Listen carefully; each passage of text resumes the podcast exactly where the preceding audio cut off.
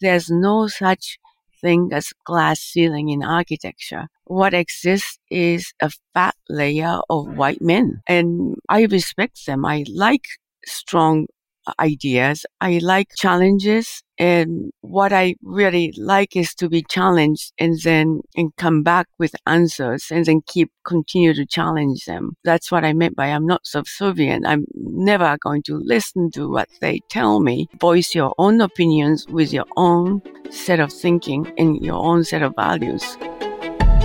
Hi, I'm Dan Rubenstein, and this is The Grand Tourist.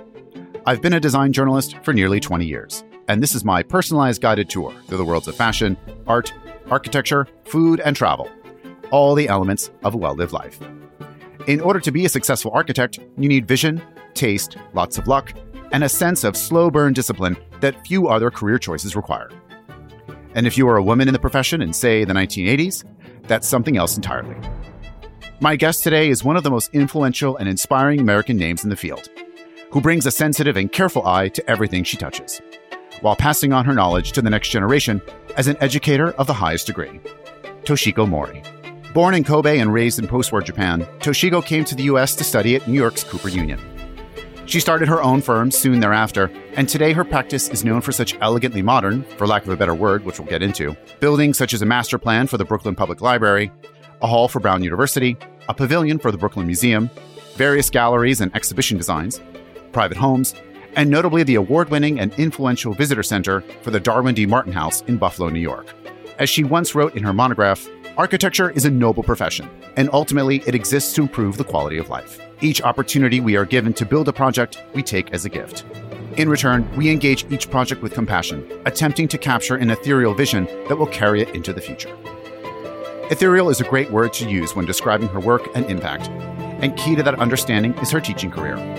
She steadily taught at her alma mater until joining the Harvard Graduate School of Design and became a tenured professor there in 1995. It's hard to believe, but she was the first female faculty member to become tenured at GSD at the time. She then became the department chair for six years in 2002.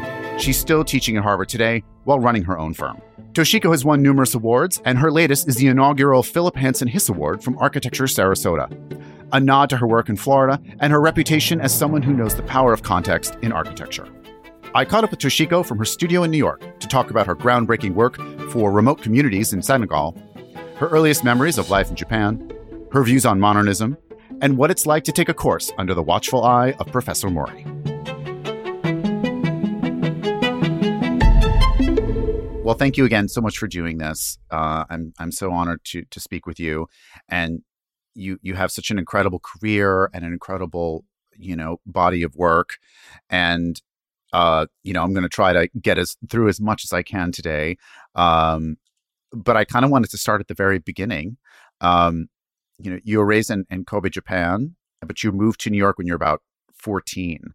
So I'm kind of wondering what your your some of your earliest memories were of your childhood uh, in Japan in that period. I think my childhood in Japan is I grew up uh, post World War II. So Japan was still occupied by American army. And the farm, we lived across from a site where a family of compound friends of our neighbors donated part of their land and converted them into their housing. So from my garden and my yard, I could see them, the kids. And they were on the fence waving at us and I waved at the kids. So it's occupied time, but I saw it as American families, military life there. So the mothers are taking care of the kids. So it looked normal. So we didn't feel what you call a military pressure, but, uh, and I really didn't think or knew that we were occupied. We learned much later.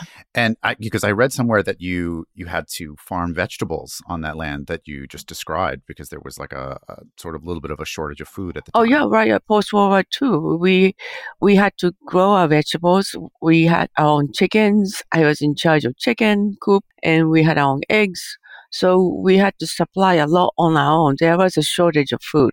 Then shortage of materials. We there even if we wanted to, we couldn't go buy toys. So everything was handmade by my mother or we made the toys and my childhood was had to face with scarcity, but thank goodness to my the wisdom and grace of my mother and grandmother, I just never felt we are living in scarce economy. We, we thought this is the way it is. We learned to conserve and also save everything. And when I was, I like to draw. So they would save every wrapping paper available and straighten them out. And I would draw on the back of wrapping paper. My grandmother would save every single string and rubber band and everything is everything is very neatly uh, stored and just no waste, including food. We ate everything and very creative about figuring out. But later I found out that most exquisite cuisine in Kyoto comes from that spirit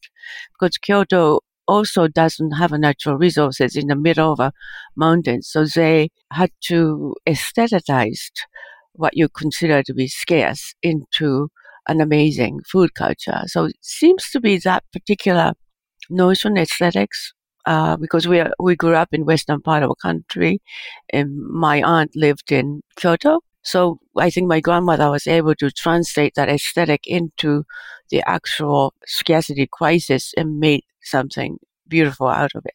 Oh wow! And what did your parents do? My my mother is a housewife. My father was in international trade. He would be in South America. He was in Buenos Aires for a long stretch of time. He would go back and forth to New York also. And at that time, I think Japan was able to work on scrap metal. So he was in charge of scrap metal, which is uh, waste from military then all this, and then that will be reused or recycled into a new metal. And he will be buying scrap metal from elsewhere. And that's beginning of a large steel factory industry in Japan. So, so you know, at that point, you you moved to New York when you were about fourteen. How did that how did that happen? Well, because my father was transferred to New York and he was in charge of North and South Americas. And based in New York, he could actually do work, go to all the places in South America and then also all the Americas. So, we were, so he was stationed in New York, so we moved. What was that culture shock like for you coming to New York at that time? I think my mom uh, immigrated to New York around 16 and you know she would tell me how difficult it was and and and her her experiences but what was that like for you new york was great and it was very exciting we lived in riverdale right on looking at hudson river so it has a oh, wow. very big impact uh, I would just see the, the cliff across as majestic nature. So my impression was really not looking at skyscraper till later, but this incredible majestic nature of Grand Hudson River and then the cliff. Then I really felt like America is more based upon nature than industrial civilization. That's my first expression. And Riverdale mm. was very leafy and I could walk to summer schools. And first I went to summer school at Fieldston, which is very progressive and liberal. It was too liberal. And I was going to go there. I was very much looking forward to it. But I think they put me in, into a girls' Catholic school.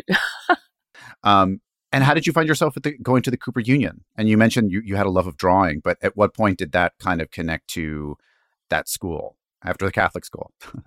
Uh, right. During the Catholic school, there's really no art classes, and I liked art, and I was not very happy. So my father let me go to uh, summer school in Paris and Florence. And in Florence, I met this amazing teacher named Leonard Meiselman, who was a Cooper Union graduate. And he was a Cooper Union architecture graduate but he was also teaching summer classes for American students in architectural history, art history, and architecture. And he would take us through the cities and uh, museums and it was eye-opening for me because really figured out with him the relationship between painting sculpture and architecture in cities. And then of course the scientific renaissance and scientific innovation discoveries how it's related to arts history and i was absolutely fascinated by it. And and then it was also drawing courses too. And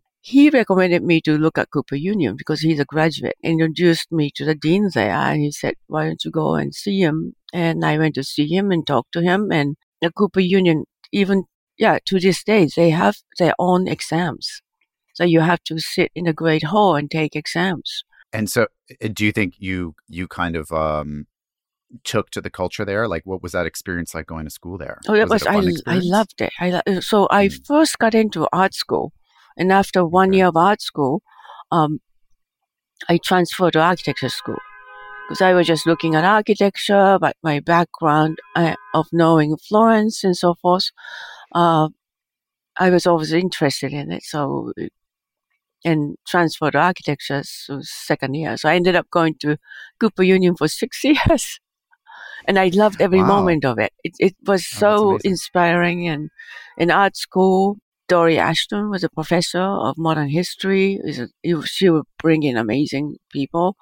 And engineering school, uh, physics or astrophysics were taught by Nobel Prize laureates. And then architecture school was run by John Hejduk. And at that time, we had amazing professors, New York Five, Charles Gwathmey, and then Richard Meier was there, and then and later on Bernard Tschumi would come, and we just and Raimund Abraham, Peter Eisenman, like who well, I think I was in the best time. I think with students, fellow students, also professors. I was going to ask about uh, John Hejduk because he was this legendary dean there, and I, I read that you had studied under him. And I was wondering if you could explain to people who who he was, you know, aside from just being a famous educator, like what do you think his his legacy was on the impact of design and the students there? So John Hejduk is an architect and also embraced all the other arts, literature, uh, painting, music, photography, and he really considered architecture as part of a major culture. So he would bring in poets and he would bring in artists to talk to us and he would have artists teach us. And also his concerns, he wouldn't say it as a social, but it is very social. He's done series of projects on victims. And also he has this idea of society. It's kind of predicted a little bit, kind of sad and terrible state of society we see today. He's always had these concerns about future of the generations.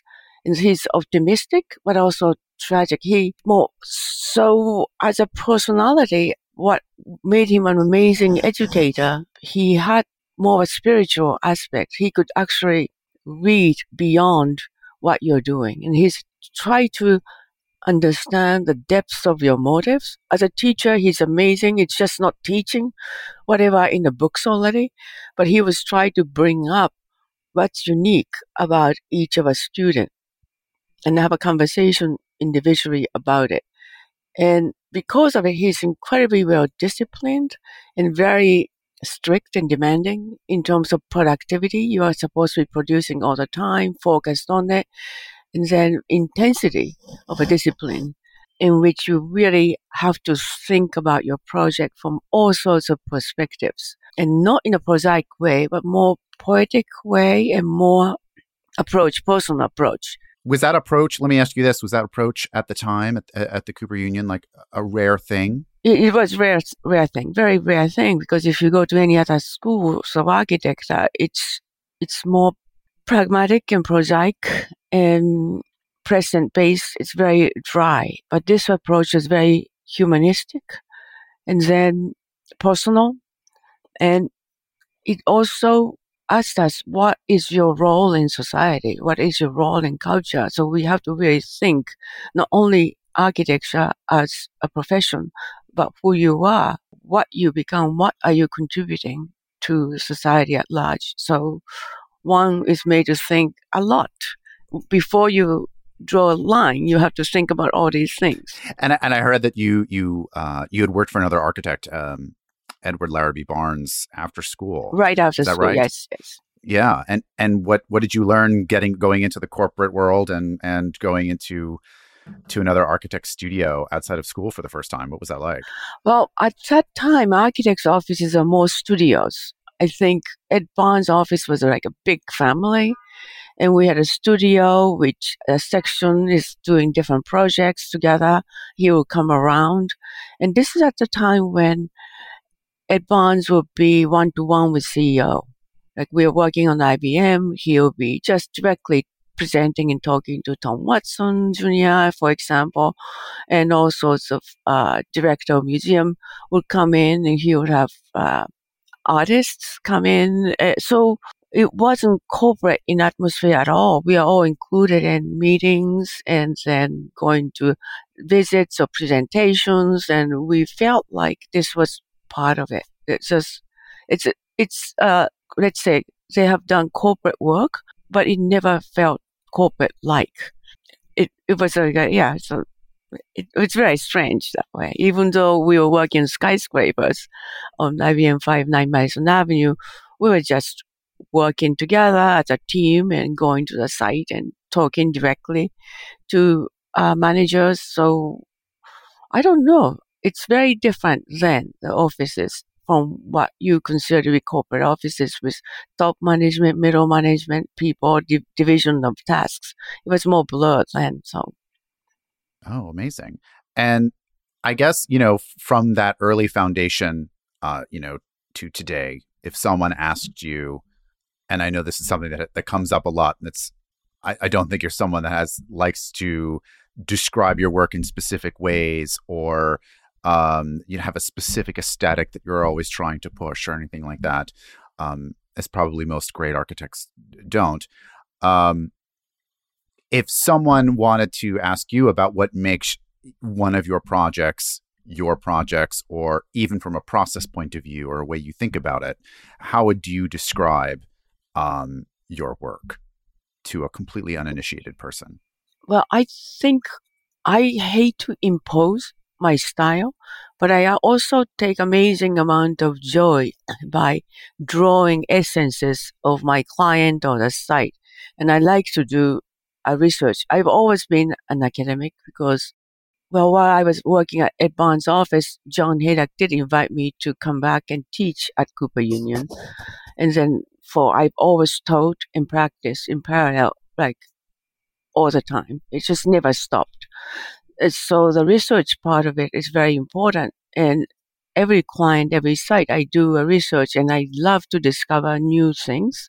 My style is really drawing an essence of each project, each client to get in touch with really sensibility or aesthetics that is very, how do I say, um, it's not tangible, but it, you can sense it. You can really sense the space when you actually go deep into understanding of it and when you actually make a design out of that particular understanding, you end up a place where everybody thinks, oh, this feels like this place. This feels like this institution or this place feels like somebody's home, which is very different from anyone else. And I, I like that.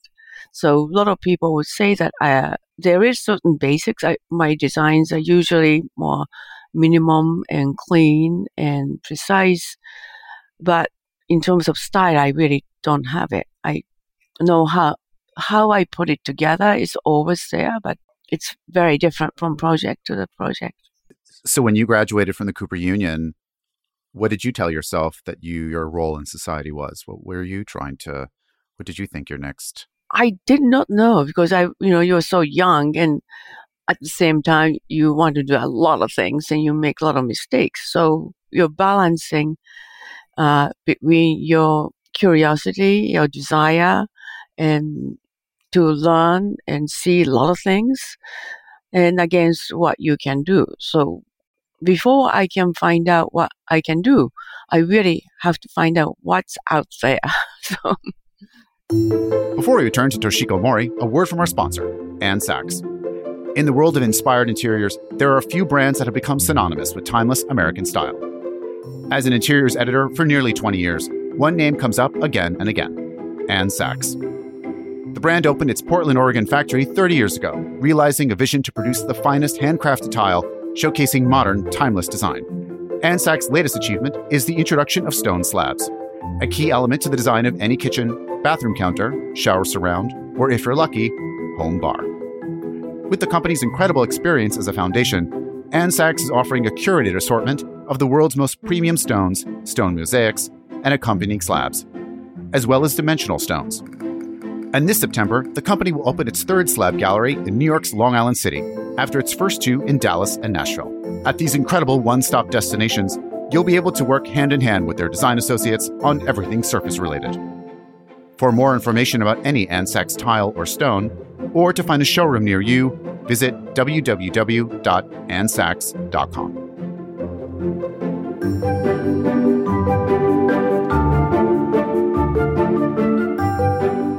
And at what point did you switch from from you know wanting to work for somebody else to having your own studio?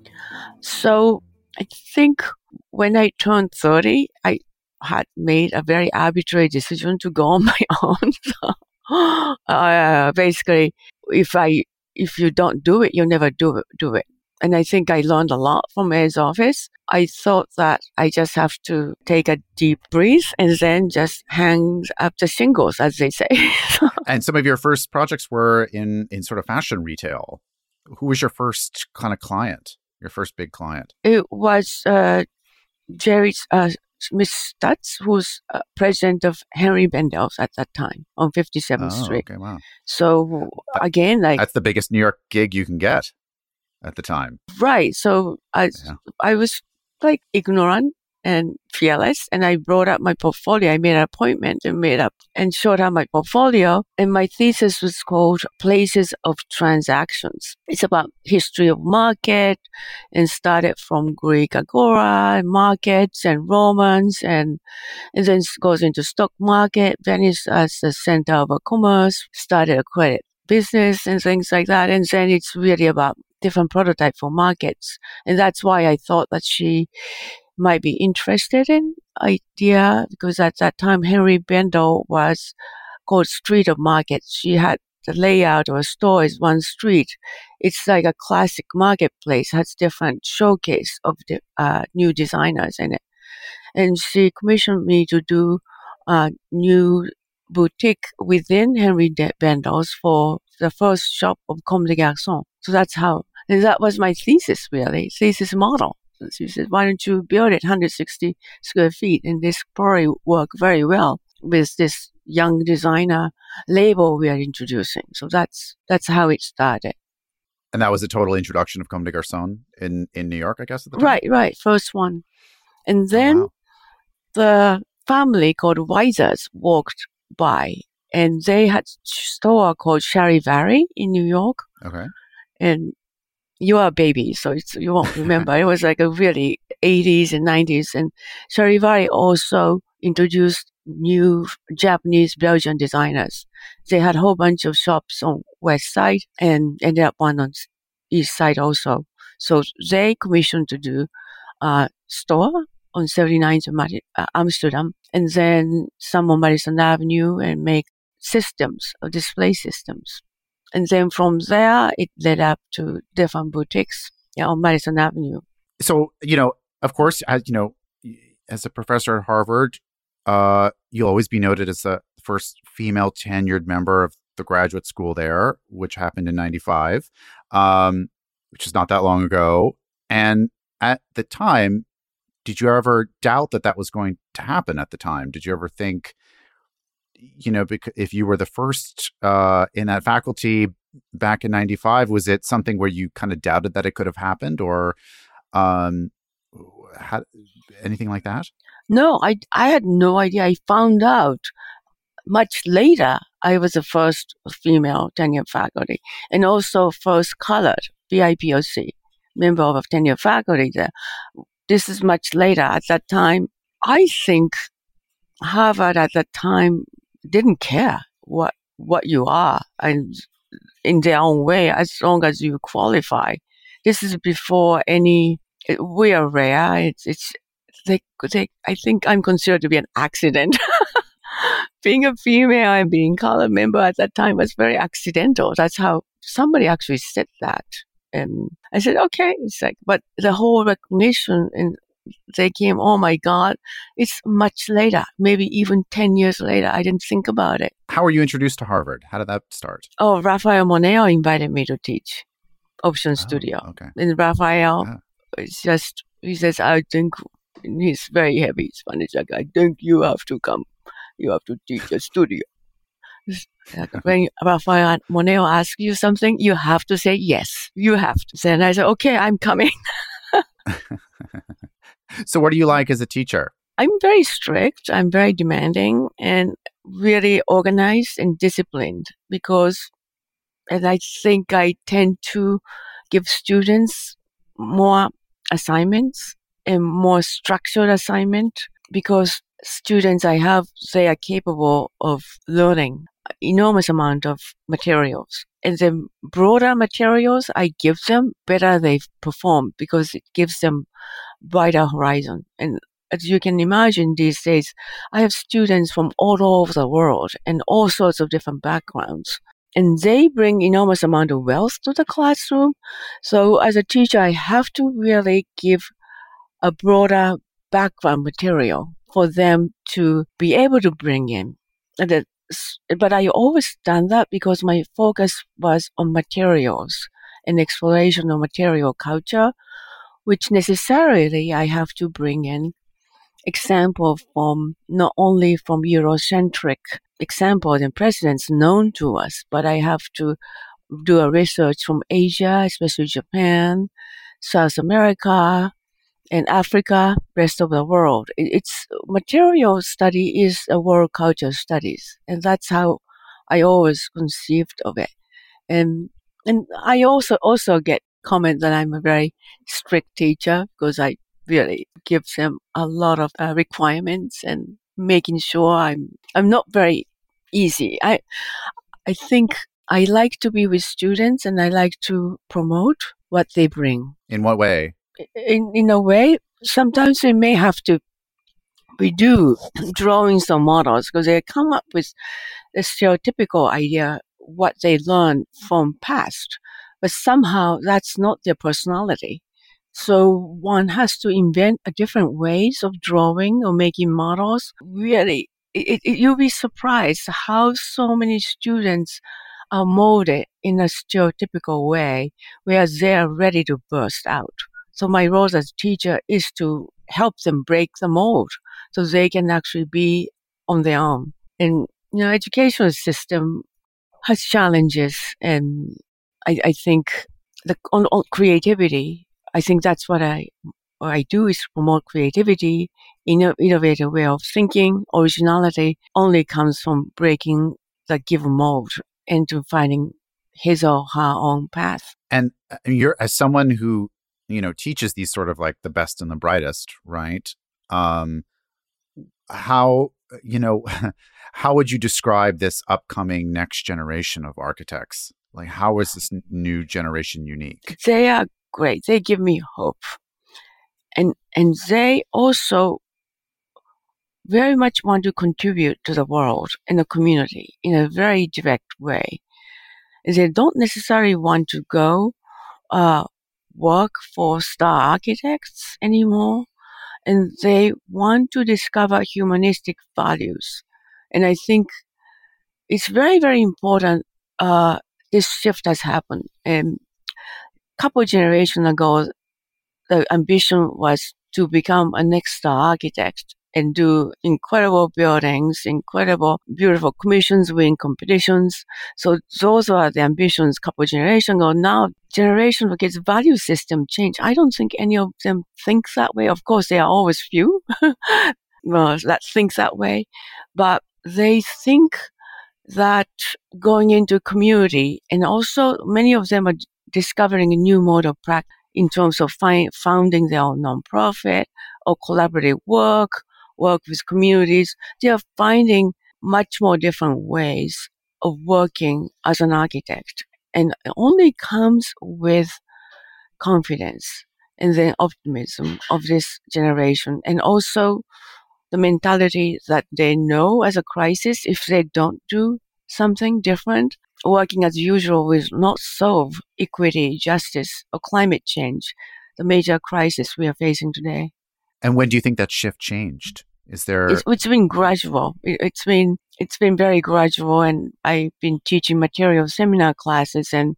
I ask students to pick a material. It's always been standard architectural materials: glass, metal, wood, yeah, concrete, stone, the catalog materials. But the last couple years, the shift is that I think the last one I taught students all picked biological natural materials to see how the grass or even corn or sugarcane can convert into materials in the back of their mind.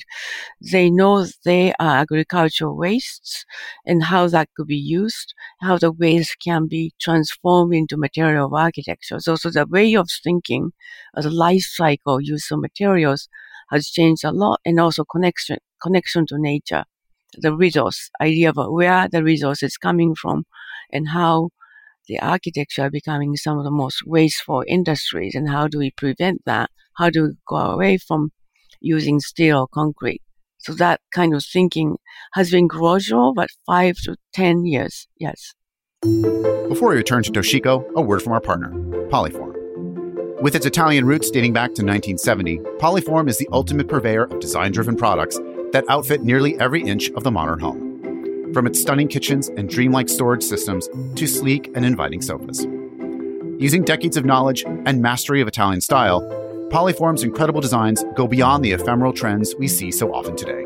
Instead, they exude a kind of recognizable elegance you'd expect from a company headquartered in Brianza, near Lake Como. As the grand tourist is always shopping for his next remodel or just dreaming about it, Poliform has many instant icons to consider. The Brera sofa system by Jean Marie Massaud, named after the famed design district in central Milan, sets a new standard for universality. It has clear architectural lines without seeming harsh, and through its many clean lined elements can be configured either rounded or straight.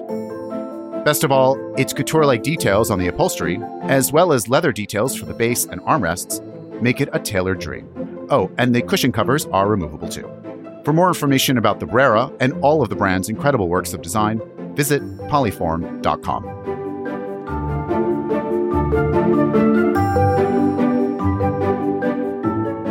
You were recently uh, given an award by Architecture Sarasota, the Philip Hanson Hiss Award. Congratulations.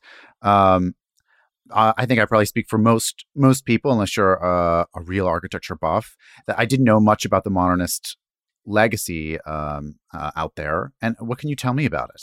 Well, um, Sarasota has always attracted uh, architects in 20th century, including um, Paul Rudolph and Philip Hiss came from New York to be there, and then he became a developer. He became a patron of architecture, and became an amazing uh, place of at that time experimental architecture. And climate is very, very nice, mild, and semi-tropical. So outdoor life is possible. So one can actually do type of architecture which connected inside and outside. And I think be- because of that, one can do buildings very quickly as experimental and they still remain. It just became that an unusual community like Palm Springs is that way in West Coast. And so is uh, New Canaan, Connecticut is also that example. And some parts of Cape in Massachusetts also encouraged it. In parts of LA near Silver Lakes. So it was like an ex- an expression of modernism that wasn't desert modernism and it wasn't New Canaan. New, you yeah. know, it was Florida tropical kind of right, exactly, different thing. Yeah, but uh, if you can see all the examples, they have really considered natural ventilation, and orientation to sun and shade. Uh, the other passive uh, solar is all considered. So it's, it becomes hot, but none of them have air conditioning. And it has a very ideal relationship to breeze and shade. So it's incre- incredibly ecologically considered. Before it was cool. yeah, yeah. So it, for them, it was common sense. And they are very beautiful. Uh, so, so it's actually light quality of light is beautiful and it's right on the Gulf.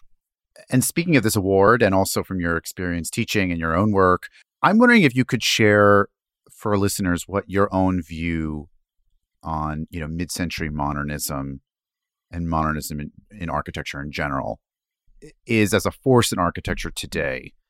Um, as I think people now bring a lot of baggage to that and have lots of different points of view.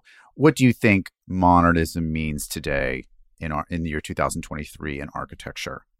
What are people misunderstanding about it? Or maybe they're not. I don't know. Well, it's a style and it's a period of time and from late 40s to 50s, 60s, up until 70s, especially modernism in America is very different from more prescriptive modernism, Bauhaus based from Europe. Uh, so when uh, Walter Gropius, Mies van der Rohe, they all escaped Germany to come here to be educated as Walter Gropius at my school, Harvard GSD, Mies van der Rohe to uh, IIT.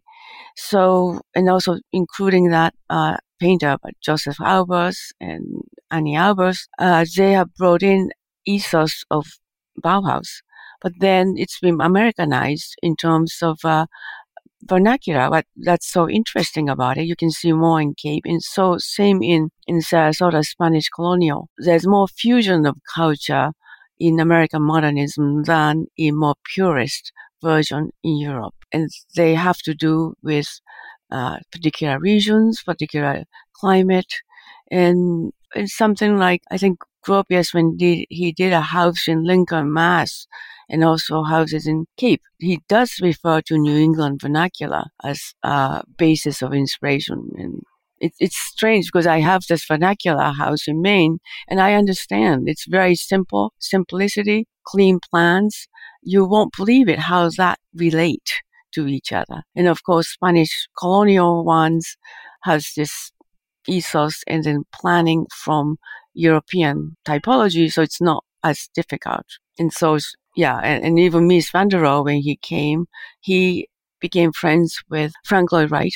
And uh, he would use the word organic architecture to transform his strict uh, Miesian aesthetics and styles from Germany when he transports into America. So there's this American modernism has subtleties and connectivity to context more so than uh, European context. And I think that's the strength and interesting thing about it. And is it is it something where are, are people thinking of modernism as too much of a of a rigid style that didn't adapt and that didn't kind of change and and connect to different cultures? What is interesting, it started as a rigid one and then international style and you can actually imagine it could be colonization of different cultures if it's taken. But then culture, some cultures resisted. Americans did. Japanese did in a big way, like a Tange, Kenzo Tange, when Japanese modernism incredibly Japanese to a lot of extent. And so I think it's more interesting for me to see how different cultures and architects in different places able to adopt, adapt it and then evolutionalize it. I think that's more interesting as a process than actually taking a rigid paradigm of modernism, something that can be placed anywhere. And if you also see uh, Tel Aviv in Israel, they have adopted also to its own culture to white city. It's it's very again tropical, but also in the light situation. I think it's highly much more influential when I think it's been adopted to diverse cultures. And speaking of the sort of cultural interchange uh, in, that occurs in architecture, two of your most regarded projects, uh, a school and a cultural center, um, are in sort of remote corners of Senegal. Uh, I'm not sure if they're close to each other yeah, at all. Well, they, even close, but it's you have to drive and you have to stop. You have to wade through or cross the river and then go again. okay, so it's relatively, relatively close, close really. yes. Right. Okay. Um, and can you do, do you describe to listeners uh, what these projects are and and and how you you came to work on these projects um, all the way in Senegal? Uh, so that kind of relates to modernism because it was uh, from Josef and Anni Albers Foundation, who commissioned me to do two projects. And Josef and Anni Albers, they were refugees from Nazi Germany, started in Black Mountain College, and then later went to Yale University. He became a very influential teacher. And they decided to have a foundation in 70s to benefit uh, the places where they may not be receiving the benefits. And since they're refugees, they're really looking at different places. And, and I think uh, current president Nicholas Fox Weber has uh, identified this area of Senegal where they had highest maternal mortality, highest infant mortality, where it was lacking Western medicine and to introduce clinics there and, and started from doctors in Paris providing medications. And it's like 20 or 25 years they have been working in that community and stabilized, I think, built like eight clinics and maternal centers and kindergartens and farming schools. So they've been very, very active in, in that area. And they invited to me to be there. And Josef Albers has this dictum, uh, uh, maximum effect for minimum means. So that's actually he was working with, and, and then they just focus on this area to um, provide services as part of a foundation. And so that's the mm. background of a client. And it does relate to uh, modernist notion of democrat. It's the modernist really as a philosophy is idea of democratizing uh, architecture, arts, and then having everything accessible and inclusive. Those are idealistic mission of architecture, modernist, which I should have prefaced it before, instead of having it exclusive to wealthy communities. And the idea is ideally it could be affordable and then it could be replicated. So that's actually have that idea. I should have said that, that why, why modernism resonates with us.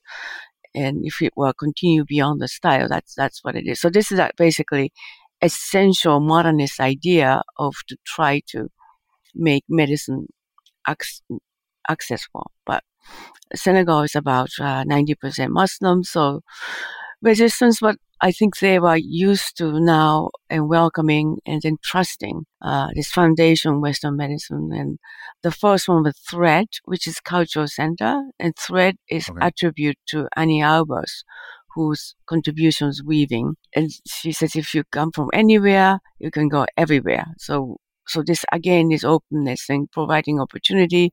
It's a cultural center and a, it's a very, uh, Senegal is a progressive and liberal uh, community and women has many roles in it, but it's right next to Mali, uh, some terrorist organizations there.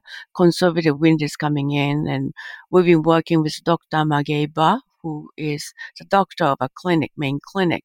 So he became a contractor, but also his vision that we have to have this cultural center to preserve the culture of about 12 tribes. They have different languages, but they can share performance and arts together. So that's artist residence, and they're inviting uh, artists from if even neighboring communities to international artists, musicians, filmmakers to work with the community. And then they develop their artwork also. And and then it's basically a community center. And after all these years, they, I think one of the main uh, traits I have built into it is ability for the roof of thread to be able to collect rainwater during rain season because water shortage as a result of climate change is an issue. And this is where aquifer was abundant and there was no need of collecting rainwater, but now it's drying up. So girls and women are forced to go to remote places with uh, risking dangers of bandits and animals to collect water. So if one were able to collect water in your own place, then the village life and especially uh, lives of women and girls can be stabilized and more safer. So we propose this. It kind of collects about 30% of village need. And Dr. Magueye Ba did a very extensive survey of a water user community, about 700 people, what animals drink and so forth. But it's really example because as opposed to Bermuda or Ethiopia, it doesn't have an architectural paradigm which collects rainwater. And now they have been using the cisterns to develop agriculture. That's a woman's architectural collaborative develop as a result. They're growing vegetables, they're selling, they're making money. And as a public health, their nutrition level has increased and they are growing fonio, which is a very fine gluten-free type of couscous. Oh, wow. Well, that must be, feel very good to know that you're the idea you may have had in the office one day, like let's have this roof collect some rainwater, it actually can improve the health of uh, can can lead to better couscous and and to the health of a whole community. Right. and what's next for your studio? Where do you, what's what's your next big project? Um, I think we continue to be working on master plan for Brooklyn Public Library. We just finished the phase one. It's a very large project. And we're working on phase two. We are working on children's library and phase uh, three and four, hopefully to be able to connect us to the Brooklyn Botanical Gardens and Brooklyn Museum, that area, so that that area uh, East Parkway becomes the Fifth Avenue of Brooklyn and become a cultural center. So that's a big ambition, but so that's probably one of our largest projects we are undertaking at the moment. And if I, as one of my last questions, if I asked uh, Toshiko Mori, what is good architecture? when you think of good, what is moral, morally, ethically, aesthetically? So the good is strangely judgmental and sometimes I think what you consider to be bad is actually beneficial to the culture we live in because our culture is so bad to start out with. And the idea, it's architecture is very relative because we are all responding to the context and we are responding to extreme polarization of opinions right now. And then where do we actually get in? So in a polarized culture, when you say what's good, and then you judge something else to be bad. But that's not the case. I think architecture is always in the gray zone in between good and bad, in between positive and negative, and try to negotiate different values in our societies. And so that means we kind of have to be accessible and then to be open and for interpretation for many different generations and more extreme opinions.